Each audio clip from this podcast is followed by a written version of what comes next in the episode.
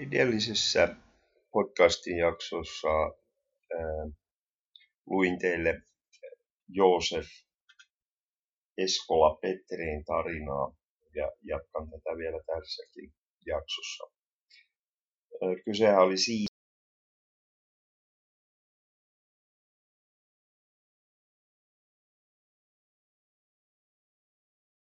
sen jälkeen jokainen lapsistaan saa kertoa oman elämän Tämän lisäksi olen, olen liittänyt tähän artikkeliin perhetaulut, joissa on sitten faktatietoa lyhyesti perheenjäsenistä ja, ja seuraavista sukupolvista. Ja tällainen minä-muotohan ei sinänsä tarkoita sitä, että te ette voisi laittaa lähdeviitteitä arkistolähteisiin ja, ja niihin lähteisiin, joita olette käyttäneet tässä. Aivan yhtä lailla kuin siinä tapauksessa, että ne kirjoittaa jossain muussa persoonassa, niin silloin voi yhtä hyvin laittaa. Mutta Josef Petrein elämästä tiedetään vielä muutakin kuin pelkästään tuo, mitä edellisellä kerralla käsiteltiin. 1830-luvulla nämä Alexander Haksin hänestä kirjoittama hautajasuno ja hänen poikansa Joosef Petrein nuoremman hääruno julkaistiin sanomalehdessä ja tällä lailla ne on säilyneet sitten nykymaailmalle myöskin tämä hauska ruotsin kieli, jota he on käyttänyt. Mutta suurin osahan tätä materiaalia tietysti on kaupungin oikeuslähteessä. Jatketaanpa tarinaa vielä jonkun matkaa. Poikani Joosef Petrei nuorempi joutui selvittämään jokirannassa tuomiokirkon edessä sijainneen tonttini pyhän ruumiin rajoja ja hän vei asian raastupaan 25. päivä huhtikuuta 1750. Hän esitti oikeudelle 13. maaliskuuta 1585 laaditun kauppakirjan, jonka mukaan tontin tuli olla molemmilta sivuiltaan 51 kyynärää pitkä. Oikeuspormestari Ruus oli kuitenkin ominut osan tontista itselleen, niin että sen alla oli pienetty. Asian käsittelyä määrättiin jatkettavaksi samana päivänä iltapäivällä, ja sitä ennen pormestari Ruusin sekä raatimiesten Münsterin ja Kuuniuksen tuli selvittää, saiko poikani nauttia oikean kyynärämitan tonttia. Josefin tontti oli hieman Ruusin hallitsemaa Peldanin tonttia pidempi, mutta myös kapeampi. Kun uutta mittausta sitten verrattiin vuoden 1585 kiinekirjaan, totesi oikeus, että Joosef sai puolitoista kyynärää pidemmän tontin osan Peldanin tontin puolella kuin vuoden 1585 asiakirjaan oli merkitty. Poikani harmiksi oli nominut itselleni luvatta seitsemän ja puoli kyynärää maata tältä tontin rajalla, päästäkseni joen paalutukselle ja lastauspaikalle. Toisen eli asianajoviskaali Flegen tontin puolella tontin osuus oli kahdeksan kolme neljäsosa kyynärää liian pitkä. Tälle joen päätyosalle rakennettu oluenpanohuone tuli purkaa, joten tontin pää tulisi samalle tasolle muiden tonttien kanssa.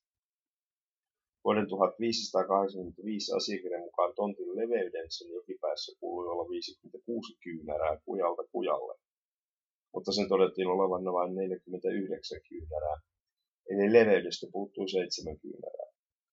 Tämän arveltiin johtuvan siitä, että kenraalikuvernööri Päivä Raahe oli antanut järjestellä katuja vuonna 1650, jolloin pohjoisen kujan leveys muuttui. Tontin yläpään leveyttä piispa Tammelinin tonttia vasten ei määritelty tarkasti vuoden 1585 asiakirjassa, mutta nyt sen todettiin olevan 42,5 kyynä. Poikani määrättiin purkamaan oluenpanohuoneensa ja luovuttamaan 7,5 kyynärää tonttinsa pituudesta pormesteri Ruusille vapaasti käytettäväksi. Raatimies Keplerus ja oikeuspormestari Tolppo totesivat puolestaan, että jos poikani Joosef joutuisi luovuttamaan tämän 7,5 kyynärää tonttinsa pituudesta sen lisäksi, että hän menetti jo sen leveydestä huomattavasti, olisi menetys liian suuri verrattuna vuoden 1585 asiakirjan mittoihin. Heidän mielestään riitti, että Joosef luovuttaisi tontista niin paljon, että se tulisi joen puolella muiden tonttien tasalla. Olin paaluttanut vuonna 1725 tämän rannan ja raivannut sen yläpuolelle ikkuloindeni alle ryytimaan. Tämän ehdotuksen mukaan raja tulisi kulkemaan saunan kulmalta ja hän saisi pitää oluenpanohuoneen kaivosta puolet suuremmaksi mukavuudeksi. Raatimiesten mielestä regulariteettia eli ruutuasemakaavaa ei voitu noudattaa joen varrella, sillä se oli toisin paikoin kapeampi kuin toisin. Poikani Joosef ilmoitti tyytymättömyytensä tähän päätökseen ja aikomuksensa valittaa korkeammalle taholle. Hänelle sanottiin, että hän voisi valittaa kuninkaallisen majesteetin käskyn haltijalle täällä kaupungissa. Mietittyään asiaa Joosef veti pöytäkirjaan merkityn tyytymättömyytensä takaisin ja tyytyi päätökseen. Järkevänä miehenä hän huomasi, että minun luvatta omimani maa ei tulisi pysymään hänen halussaan. Sain lisätuloja vuokraamalla huoneita talostani pyhästä ruumiista, jonne sopii asumaan useampiakin sieluja kuin omaan perheeseeni kuuluu. Esimerkiksi 1720-luvulla palveluksessani olleet laivuri, renki ja neljä piikaa kuuluvat talouteeni, ja lisäksi talossani asui vuokralla vuosittain kolmesta neljään perhettä. Vuokralaiseni kuuluivat kaupungin ylempään luokkaan, ja heidän joukossaan oli esimerkiksi akatemian kielimestari, kihlakunnan tuomari ja kauppias. Vuokralaiseni sotatuomari Jakob Östman ajoi myös asioitani oikeudessa.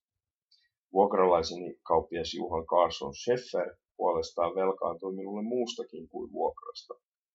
Vaadin häneltä huhtikuussa 1724 yhtä velkaa, jonka suuruus oli 1133 kuparitaalaria.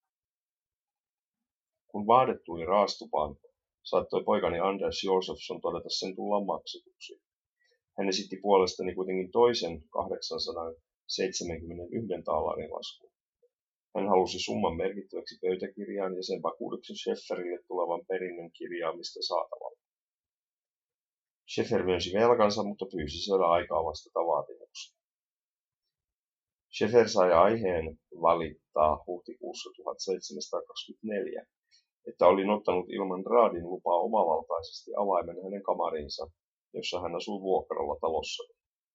Koska olin hänen mukaansa sulkenut hänet pois vuoteista ja vaatteiden lisäksi myös papereista, ei hän voinut antaa vastinettaan velkavaateeseen.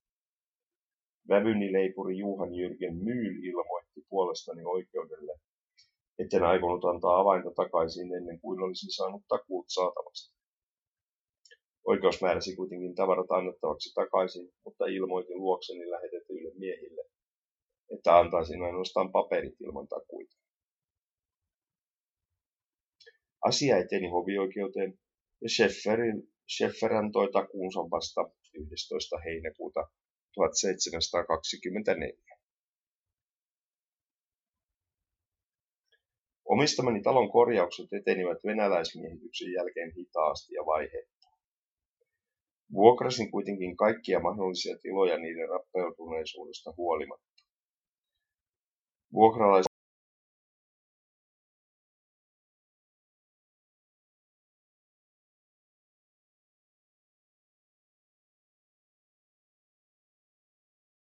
muuttaa pois vanhasta talostani, jossa hän oli ollut vuokralla kolme kuukautta. Syynä tähän oli se, että talo oli avoin halukkaiden kulkea, sen ikkunat olivat rikki eikä ovissa ollut lukkoja. Olimme sopineet hänen vuokraajastaan ja sen maksuksi 36 taalaria, mutta kielimestarin mukaan mitään aikaa ei ollut sopittu. Koska kielimestari oli vieras paikkakunnalla, olin valmis sopimaan hänen kanssaan kolmen kuukauden vuokraksi, vuokraksi yhdeksän kuparitaalaria, mihin Deleclygin tyytyi. Vuokrasin huonetiloja myös kirkon tarpeisiin, mikä sopikin hyvin, Olihan taloni kuulunut keskiajalla Turun tuomikirkon pyhän ruumiin alttarille. Niinpä Turun tuomikirkon taloudenhoitaja maksoi minulle huhtikuussa 1733 kirkkoa koristelleen kuvavestien tarpeisiin vuokraamistani kolmesta huoneesta 50 kuparitaalaria.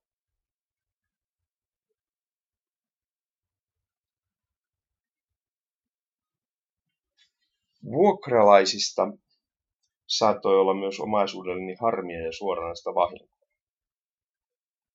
Riiterin vuokralaiseni hovioikeuden auskultantti Erik Saloniuksen kanssa vuokran ja sen korvausten suuruudesta vuosina 1727 ja 1732. Syytin auskultanttia lisäksi metelöinnistä ja luvattomasta vintin haltuunotosta. Jonka seurauksena huoneet olivat tärveltyneet eikä niitä voitu vuokrata edelleen syksyllä. Lasku koski myös auskultantiin saamia lihoja, viinejä, paloviinaa, olutta ja muita tuotteita. Maaherra määräsi auskultantin maksettavaksi 110 hopeataalaria, mutta tämä venytti edelleen oikeudenkäyntiä. Vuonna 1728 siihen sekaantui myös hänen isänsä Nauvon kirkkoherra Gustav Salonius. Raastuvan oikeus päätti vihdoin maaliskuun 29. päivänä 1732, että Saloniuksen tuli maksaa minulle 63 hopeataalaa. Tulin kyllä aiheuttaneeksi harmia naapureilleni itsekin.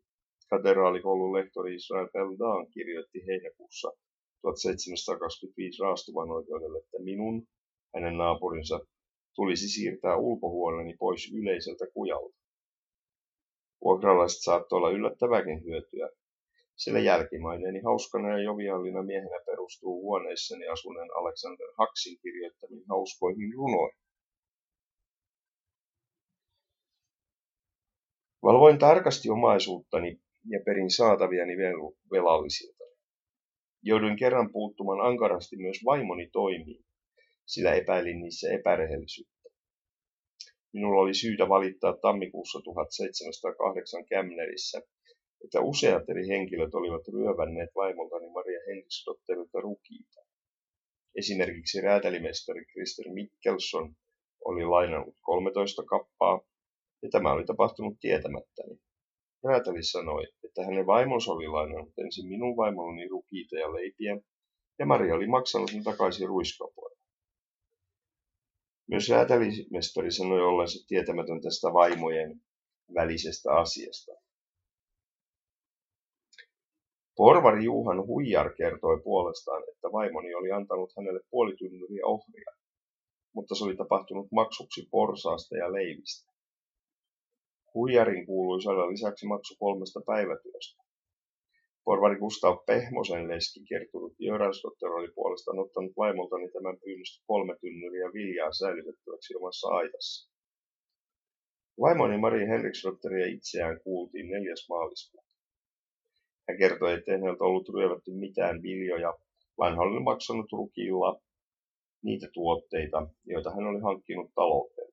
Minä en hänen mukaansa aina jättänyt hänelle tarpeeksi viljaa ja muita ruokatavaroita väen ruokkimiseen matkustaessani Tukholmaan ja muualle. En halunnut syyttää ketään talouteemme hankituista ruokatavaroista, mutta kysyi silti vaimoltani, miksi hän oli antanut viljaa Pehmosen leskelle. Maria kertoi maksaneensa niille 30 kupalitalouden velan. Kun oikeus kysyi Marialta, mihin hän oli ottanut lainaa, vastasi hän käyttäneensä kaiken talouteensa. Kiistin tämän ja sanoin, että minulla, minulta oli hävinnyt neljänä eri kertana kaapistani ja lippaistani yhteensä 310 kuparitaalaa. Epäilin vaimoni ottaneen ne, sillä hänellä oli avainkaappi. Maria kiisti tämän täysin, mutta halusin kuultavaksi hänen piikojaan jotka tiesivät, että vaimollani on oma avaimensa kaappi. Minulle sanottiin, että minun olisi tullut antaa kuuluttaa kirkossa, että vaimoni oli niin uskoton minulle, että hävitti omaisuutta. Näin tavaroiden joutuminen muille olisi estetty. Valitin vielä uskotonta ja huonosti käyttäytyvää vaimoni oikeudelle ja sanoin, että en voinut enää luottaa talon avaimia tälle, vaan minun täytyi antaa ne piian haltuun. Useiden lykkäysten jälkeen asiaan palattiin 6. toukokuuta 1708. Vaimoni Maria vakuutti, että hän oli hoitanut kaikki toimensa talon parhaaksi. Väitin edelleen muiden ryövänneen viljaa vaimoltani ja ryypänneen hänen kanssaan. Ajuri Jakob Simonsonia syytin viljani varastamisesta myllymatkalla. Hän kertoi, että olin säikäyttänyt hänen vaimonsa niin, että tämä oli saanut keskenmenoa. Ajuri vaati minua vapauttamaan itseni tästä valallani ja totesin, että se olisi tehtävissä, vaikka epäonni veisi minut. Totesin suomeksi, jos sinun kova lykki vie, kiesin vahingoittaneeni vaimoa ja sanoin, että kun vaimo oli kieltänyt saaneensa mitään viljaa, halusin lyödä hänen kanssaan vetoa siitä, että tämä oli saanut viljat. Asia vietiin päätöksen Kämnerissä vasta heinäkuun alussa. Kerroin tuolloin, että matkustettuani helmikuussa Naantalin markkinoille olin jättänyt vilja-aittani avaimen vaimolleni. joka oli toiminut niin uskottomasti, että oli jakanut sieltä viljaani muille. Kämmenerin päätöksen mukaan saatoin hakea korvausta viljasta raastuvassa, mikäli niin halusin. Tällä kertaa en halunnut. Kun ajoin solmia toisen avioliiton vuonna 1722 jäätyäni leskeksi, sain kokea vastustusta lasteni puolelta. He vaativat tietysti äitinsä perintön, perinnön selvittämistä, kuten lainmukaisesti raatikin. Oikeus huomautti minulle 22. elokuuta 1722, että jos ajoin toiseen avioliittoon, tuli minun teettäisin perunkirjoitus ja perinnönjako vuonna 1721 kuolleen vaimoni Maria Henriksdotterin lapsille jättämästä äidinperinnöstä. Ilmoitin oikeudelle, etten voinut laadituttaa niitä, sillä paperini olivat jääneet pakomatkalla tukkoon. Tyttäreni Maria Petrein mies Juha Jyrken Myйл meni raastupaa 15. joulukuuta 1722, kun muu porvaristo oli jo poistunut sieltä ja pyysi, ettei minulle annettaisi kuulutuksia avioliittoon ennen kuin erottaisin lasteni äidinperin. Tästä lähetettiin sana myös herra piispa. Avioliittoni Kristiina Möllerin kanssa toteutuikin vasta seuraavana vuonna. En eti käydä pitkän elämäni aikana oikeutta enemmän kuin muistan, enkä luettele tässä kaikkia velkajuttuja. Sen voin sanoa, että menestyin kohtuullisen hyvin ja sain koottua useiden tuhansien kuparitallareiden arvoisen omaisuuden, jonka voin jättää leskelleni ja lapsilleni. Kuollessani 15. tammikuuta 1735 olin vanhin Turun suomalaisesta kotimaankauppaa käyneestä porvareista. Hautajaisistani 23. tammikuuta 1735 tuomiokirjalle maksettiin 60 taalaria hautakammiostani, 20 taalaria kellojen soitosta ja 7 taalaria paarivaatteesta arkkuni päällä. Lisäksi papit saivat omat maksunsa siitä, että osallistuivat hautajaispulkueeseen ja pitivät minulle muotokauniin ruumissaarnan, jossa kuvailtiin jumalisuuttani ja hyvyyttäni raamatun lauseen. Sen sijaan hautajaisrunoni kirjoittanut Alexander Haks keskittyi kertomaan myös viimeisistä elinajoista. Sairastaessani ja kuoleman lähestyessä muistin vaimoani ja lapsia. Ne velalliset, jotka olivat varakkaita, saivat velkansa kirjoitetuksi velkakirjaani, mutta köyhiltä kuittasin ne jo saaduksi. Pyysin anteeksi niiltä, joita vastaan olin rikkonut, ja annoin lopulta sieluni luojan käsiin, jotta sain nukahtaa rauhassa ikiuneen. Ten ereborne försiktiga roliga, gamla jumenten äldsta, orkaren och rymliga vinska hantelmannen i Åbo, Vader Josef Bedreima Eskola. Den 15 januari 1735 vantra till Saligerport från denna. Otti hans döda roppen äran begravi oputumkyrkan ten 23 på samma månad och åren. Sikti och rikti, to postvari sjuk, han kumman och barnen kyltika riikka på kriivasin puu, men allt toti vattika kenkka. Allahan kott och förståelsen be, som han sig tenkkajuurtilla.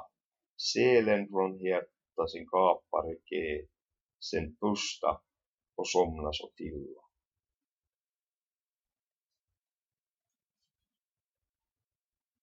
Minä, Josef Petrein poika Anders Petrei, joudun jo varhain isäni liiketoimien ja tarkan taloudellisuuden vaikutuspiiriin. Sain matkustaa isäni mukana kuutolomme myymään ja ostamaan tavaroita Tukholmassa sekä Pohjanlahden kaupungissa. Koska isäni kauppa suuntautui ennen kaikkea Turun markkina-alueelle Satakuntaan ja Hämeeseen, tulivat nekin maankolkat tutuiksi. Toisinaan jäi vanhimpana poikana kotimieheksi vastaamaan talosta. Tein päätöksiä, jotka eivät aina miellyttäneet naapureita. Vastasin kuitenkin teoistani kuin mies. Kun Turun tuomiokirkon taloudenhoitaja maisteri Mattias Eli valitti marraskuussa 1721 minun repineen hänen talonsa katon, olin paikalla oikeudessa.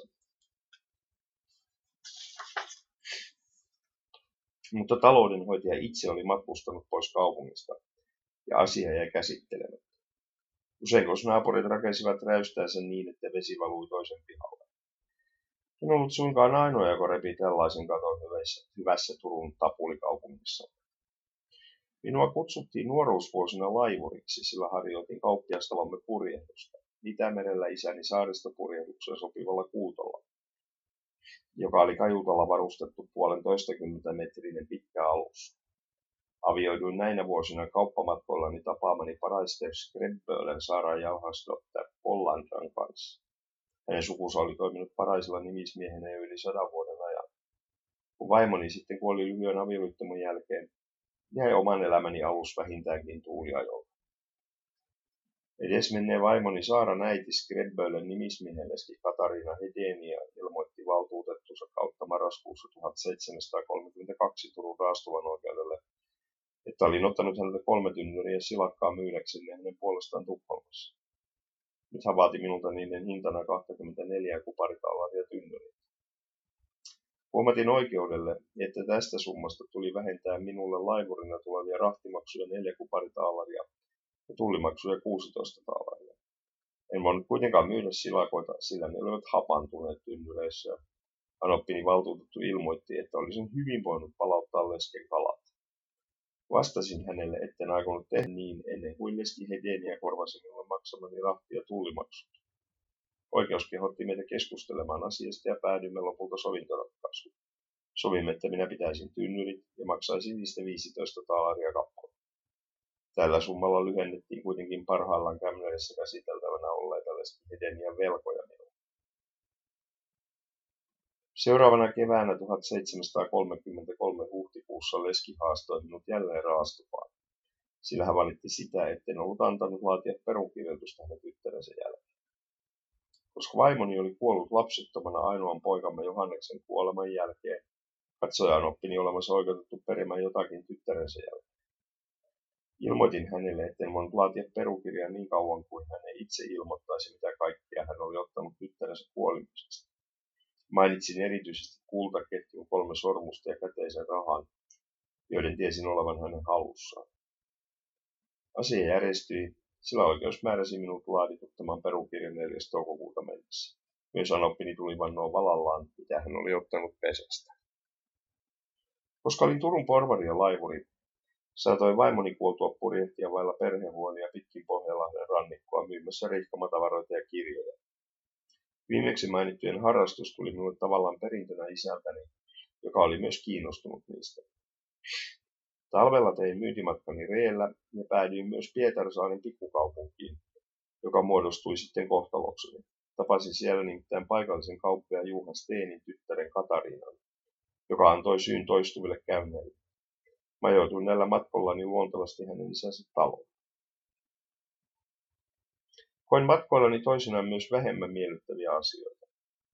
Päädyin tammikuussa 1733 kertomaan Pietarsaaren raadille rahoihini kohdistuneesta varkaudesta. Olin ollut edellisenä Paavalin päivänä Pietarsaaren pappilassa vieraisilla, ja sillä välin matkaseurannani ollut entinen merimies Samuel Kajanus oli ottanut minun arkkuni avaimet ja vienyt kauppias Steenin pihalla olleesta tavarakuormastani pluoturahoja. Kajanus kielsi tämän ja sanoi, että hän oli ottanut vain arkkuuni kanssa samassa reessä olleesta säkistä kaksi kolmen taalarin plootua, jotka hän oli sitten vaihtanut pienempään rahaan kauppias Henrik Svartilulle. Minulle hän oli kuitenkin, minulla oli kuitenkin todiste, joka pystyi kumoamaan hänen valheellisen selittelynsä. Kutsuin siis todistamaan kauppias Teenin tyttären Annan, joka oli mielimäni Katarinan sisar. Kajanus halusi jäävätä Annan sillä perusteella, että hän on naimaton kuten minäkin. Kajanuksen mielestä Anna saattoi siksi todistaa valheellisesti minun edukseni. Oikeus ei sentään hyväksynyt tällaista hölynpölyä jääväyksen perusteella. Anna oli, Annalla oli tarkka silmä ja hän kertoi katsoneensa ikkunasta pihalle, jossa Kajanus oli seissyt rekikuorman vieressä. Varas oli katsonut tarkkaan ympärilleen ja kun ketään ei ollut näkynyt, oli hän kiireesti avannut köyden, jolla arkkuuni oli sidottu kuorma.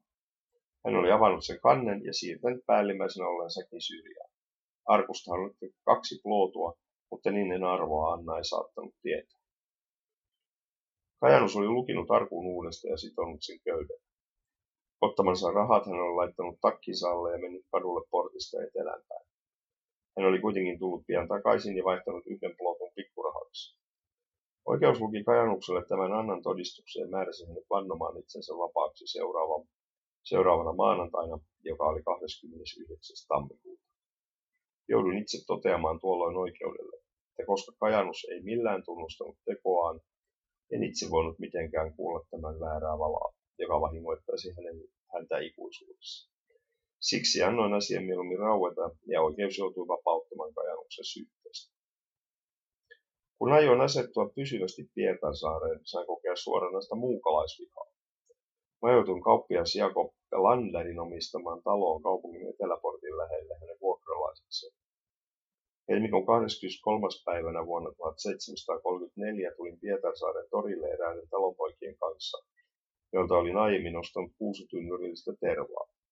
Aikomuksena oli viedä tynnyrini ja talonpojat majapaikkaan. Melander seisoi torilla muiden kauppiaiden kanssa ja huusi aivan yllättää minulle. Mikähän mies sinäkin oikein olet, ja mitä sinä täällä teet, hunsvotti? Painut tuhannen perun kanssa sinne Eteläportin hämäläispirttiin, mistä olet tullutkin. Samalla hän tönäisi minua rintaan. Kun en voinut antaa moisen käytöksen jäädä huomiota, kutsuin häntä itseään kanaliaksi, hunsvotiksi ja haavasilmäksi. Lander vertasi minua vielä yksinkertaiseen mylläriin ja käski painua takaisin Turkuun jauhamaan viljojen. Halusin poistua paikalta, mutta hän juoksi minut kiinni ja tönäisi nurin lumikasaan. Hän olisi varmaankin pahoinpidellyt minut pahanpäiväisesti, mikäli tuleva Appen Juhan Steeneille olisi juossut paikalle ja pelastanut minua hänen kynsistä. Melander kielsi tosin haukkuneensa minua ja sanoi tönäissäsi minut lumikasaan siksi, että minä olin haukkunut häntä. Porvari Mats Strang sekä kauppiat Hans Flyger ja Karl Beck sentään todistivat minun sanani oikeuksia. Kauppias Flyger kertoi riidan kehittyneen siitä, että Pelander ei ollut voinut sietää sitä, etten ollut vielä vannonut porvarivalaani, enkä siten ollut velvollinen maksamaan porvarismaksujani kaupankäynnistäni tietänsä. Todistajat lisäsivät vielä, että olin vastannut takaisin Pelanderille Pelanderin kysyessä, mikä mies minä oikein olin. Myönsin Ivanen häntä sanomalla, että minä sentään olin jo mies silloin, kun Pelander vielä leikki hevosen kakkaroilla torilla. Minun täytyy myöntää itsekin, että olin toivottanut vastapuolelle vietävän tovereille kissan paskat. Jatkoimme sanavaihtoja tönimistä kilpaillessamme torilla vielä myytävästä olla, myytävänä olleesta tervasta. Kun oikeus oli tarpeeksi tutkinut riitaamme, mätkäisi se meille kummallekin 40 hopeamarkan sakon torirauhan rikkomisesta. Myös Pietarsaaren virkamiehet tarkkailivat toria, jotka eivät kyllä aika aina kestäneet päivänvaloa. Maaliskuussa 1734 kaupunginviskaali Karl Rothoff syytti minua laittomasta etukaupasta. Kaikki talonpoikien myymät tuotteet piti tuoda ensin torille kaikkien kauppiaiden saataville. Syyllistyin totisesti etukauppaan, kun menin maaliskuun 17. päivänä illalla iltajumalan palveluksen jälkeen kaupungin itäisen tulliportin ulkopuolelle ja ostin tervaa talonne Juha Jakobson. Maksoin kyllä tervastani tullin. Koska en ollut vielä vannonut porvarivalaani ja minua oli jo syytetty usean kertaan kaupungin kauppiaiden oikeuksien loukkaamisesta, halusi viskaali näpäyttää minua tällaisesta toiminnasta. Kerron ostaneeni tervan jo aiemmin, ja se vain odotti tullimaksujen suorittamista. Oikeus minun kuitenkin syyllistyneen laittomaan etukauppaan, koska olin vienyt tervan suoraan kotiini tarjoamatta sitä torilla. Oikeus tuomitsi minut tällä kertaa menettämään tervan ja maksamaan 40 hopeamarkan sakon. Sain vielä samassa kuussa aiheen valittaa kauppias Henrik Svartin levittävän minusta huhua, että olin käynyt laitonta etukauppaa tervalla tulliportilla ja luvannut talonpojille yhdeksän taalaria tervatyötä. Tällä hävetti minun polkevan hintoja ja aiheuttavan vahinkoa kaupungin varsinaisille porvareille. Svart halusi osoittaa sanansa tosiksi tuulikirjan Jakob Nummelinin avulla. Tämä kertoi minun olleen usein eteläportille ja kysellen talonpojilta, kenelle nämä myisivät tervansa. Osan talopojista oli nimittäin niin kutsutussa majamiehisyyssuhteessa tiettyihin porvareihin, joille he veivät tervansa suoraan. Osa talonpojista oli velkaa jollakin kauppialle, heidän oli pakko toimittaa kauppatavaransa velkojensa maksuksi, ottaakseen taas uutta velkaa ostoksiin. Nummelinin mukaan olin rukoillut häntä ostamaan tervan laskuun niiltä talonpojilta, jotka eivät olleet velkaa porvareille tai olleet jo myyneet tervansa muuten jollekulle. Asettumiseni kaupunkiin ei siis syynyt mitenkään tasaisesti. Jakob Pelander oli jälleen kimpussani 6. huhtikuuta 1734 ja valitti raastuvassa, että olin myynyt hänelle edellisenä kynttilänpäivänä kuusi leiviskeä tupakkaa, jonka olin sanonut olevan hollantilaista laatua. Telanderille selvisi myöhemmin, että se olikin tuotettu tukholmalaisessa tupakan. Sanoin yleisen raastuvan päivän porvareiston kokouksessa, ettei Pelander ymmärtänyt kaupan päälle edes sen vertaa, että oli ostanut tukholmalaista tupakkaa hollantilaisen.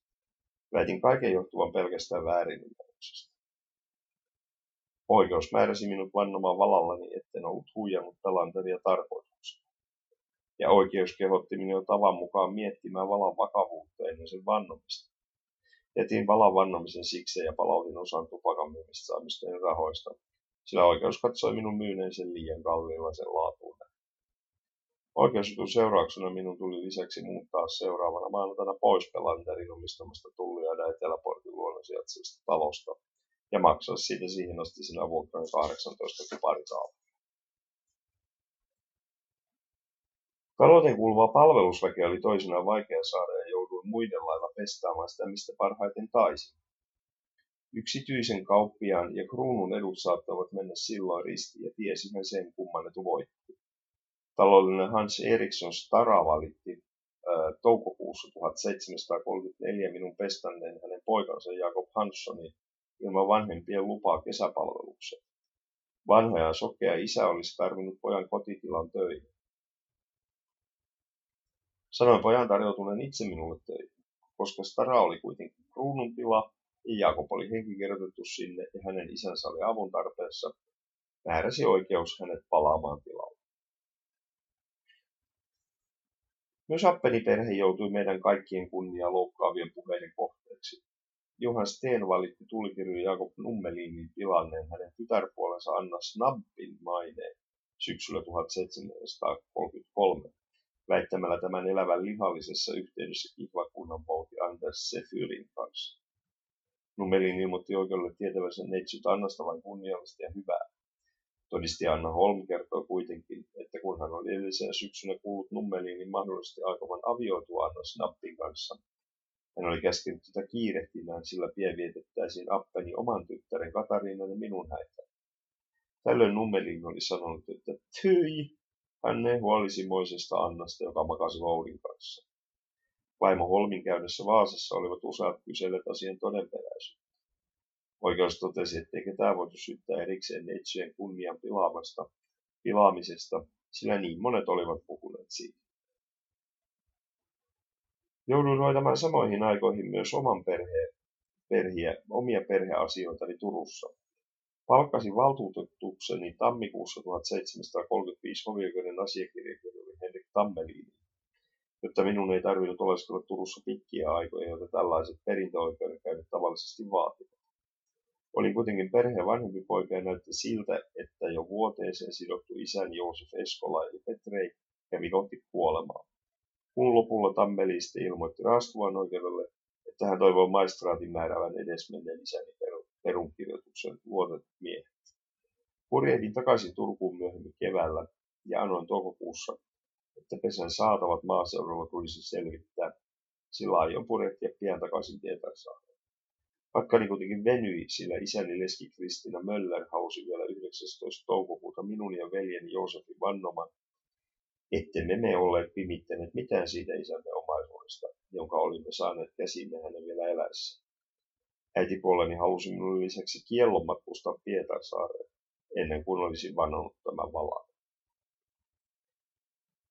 Pääsin vähitellen sisään Pietarsaaren kaupungin piireihin ja minut valittiin yhdessä tulikirjuri Anders Konstin kanssa keräämään kaupungille tulevia sakkoja. Kaupungin viskaali Karro Otto sai tästä syyn kutsua meidät maaliskuussa 1739 raastuvan oikeuden eteen tilittämättömien sakkorahojen vuoksi. Selitin kyllä oikeudelle, että olin tilittänyt rahat omalta osaltani konstille, mutta minulla ei ollut esittää kuittia asian varmuudeksi.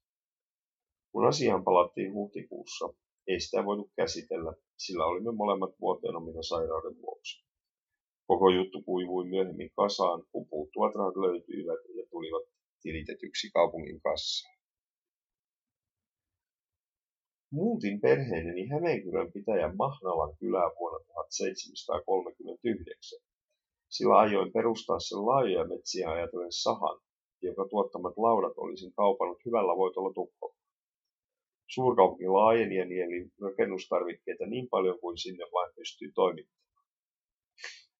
Hämeenkyrön kirkkoherra Juhan Tauler annoi Asumaniemen metsän katselmusta maaherralle. Paikalle määrättiin kuultavaksi pitäjän vanhimpia 90 vuotta täyttäneitä miehiä, sillä kirkkoherra katsoi, että osa metsästä kuului pitäjän kirkolle. Oikeudelle ilmoitettiin, että eräs mieshenkilö Turun Eskolan kauppahuoneesta, joka oli sitten asettunut Pohjanmaalle, oli nyt muuttanut metsään ja aikoi perustaa sinne sahan. Kun oikeus ei tiennyt edes nimeä, niin otti se aikalisä ja siirsi asian käsittely syksyllä, kunnes minutkin olisi tunnistettu ja saatu haastettua kertomaan kantani. Pelkäsivät nimittäin, että se saha, jonka aion perustaa metsään, kuluttaisi myös kirkonomaisuutta. Syksylläkään asian käsittelystä ei tullut mitään, sillä jätin menemättä käreille, kuten monet asiat tietävät vanhat miehetkin, jotka oli haastettu paikalle. Meille annettiin viiden hopeatallari uhkasakko saapua seuraaville käräjille. Muujärven kirkkoherra kunnianarvoisa Mikael Polviander ilmoitti käräjillä maaliskuussa 1742, että Turun tuomiokapitoli oli määrännyt hänet valvomaan kirkon etua Asumaniemen metsän käytössä. Oikeus halusi kuulla minulta, mitä aioin tehdä sahan suhteen. Ilmoitin, ettei minulla ollut mitään aikomusta perustaa sahani juuri tähän metsään, joten kirkko sai olla siinä suhteessa rauhassa. Oikeus halusi silti kuulla, kuka metsän omisti.